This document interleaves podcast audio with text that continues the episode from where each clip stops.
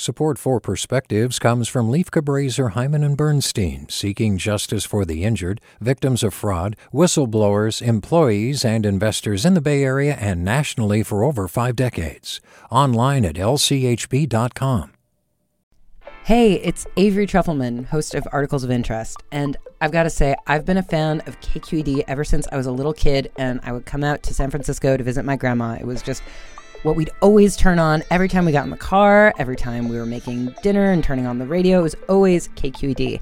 And then over the years, I've become a massive fan of KQED podcasts because this is local reporting at its best. These are answers to questions you've always wanted to know, interviews with exciting, unusual voices, necessary journalism, all told with love and care and artistry. And did you know that a majority of KQED's funding actually comes from members? It's just people like you and me supporting the programs they love while also getting access to cool events, behind the scenes footage, and so much more. If you want to sign up and be a part of this amazing community, visit donate.kqed.org slash podcasts to become a member today. That's podcasts with an S. Thank you for listening and thank you for your support. From KQED. I never know how my patients will react to the question of vaccines anymore. When Julia came to my office, I thought ordering some routine vaccines would result in a simple discussion. Instead, her first reaction was to refuse them altogether. This has become an increasingly common experience for my colleagues and me. In the US, a recent study showed that more than a third of parents now say that they should not have to vaccinate their children for childhood illnesses to enter school.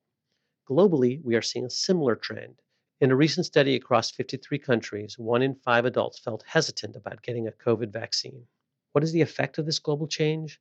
In 2021, 40 million children missed a measles vaccine dose, resulting in 9 million cases and 128,000 deaths from measles worldwide, meaning that now measles poses an imminent threat to every region of the world.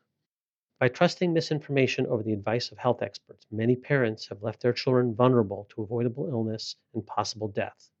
So, what to do? The wider healthcare community needs to take both individual and systemic approaches to this problem. In healthcare settings, we need to explain clearly about the side effects versus the consequences of vaccine preventable diseases. At the same time, we need to reassure patients and parents that the vaccine safety system is robust.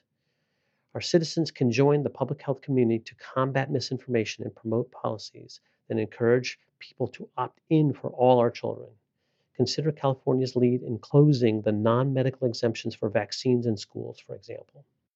After some discussion with Julia, she agreed to some vaccines, but not all. Given this partial victory, I felt encouraged and hopeful that with time, the healthcare community, along with the support of a well informed public, can contribute to reversing the tide of vaccine hesitancy. Our global health depends on it. With a perspective, this is Dr. Baldeep Singh. Support for Perspectives comes from Lieff Cabraser, Heimann and Bernstein, seeking justice for the injured, victims of fraud, whistleblowers, employees, and investors in the Bay Area and nationally for over five decades.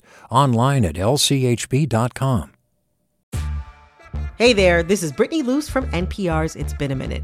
KQED's podcasts like The Bay, Bay Curious, Mindshift, Right Nowish, and more all tell the stories of the Bay and beyond with reliable, human centered journalism. They aim to inspire, make you think, entertain, and expand your understanding of the place you call home. Here's how you can support podcasting at KQED. Showing your support is easy, and you can join Brittany in supporting KQED podcast too at donate.kqed.org slash podcast. That's donate.kqed.org slash podcast.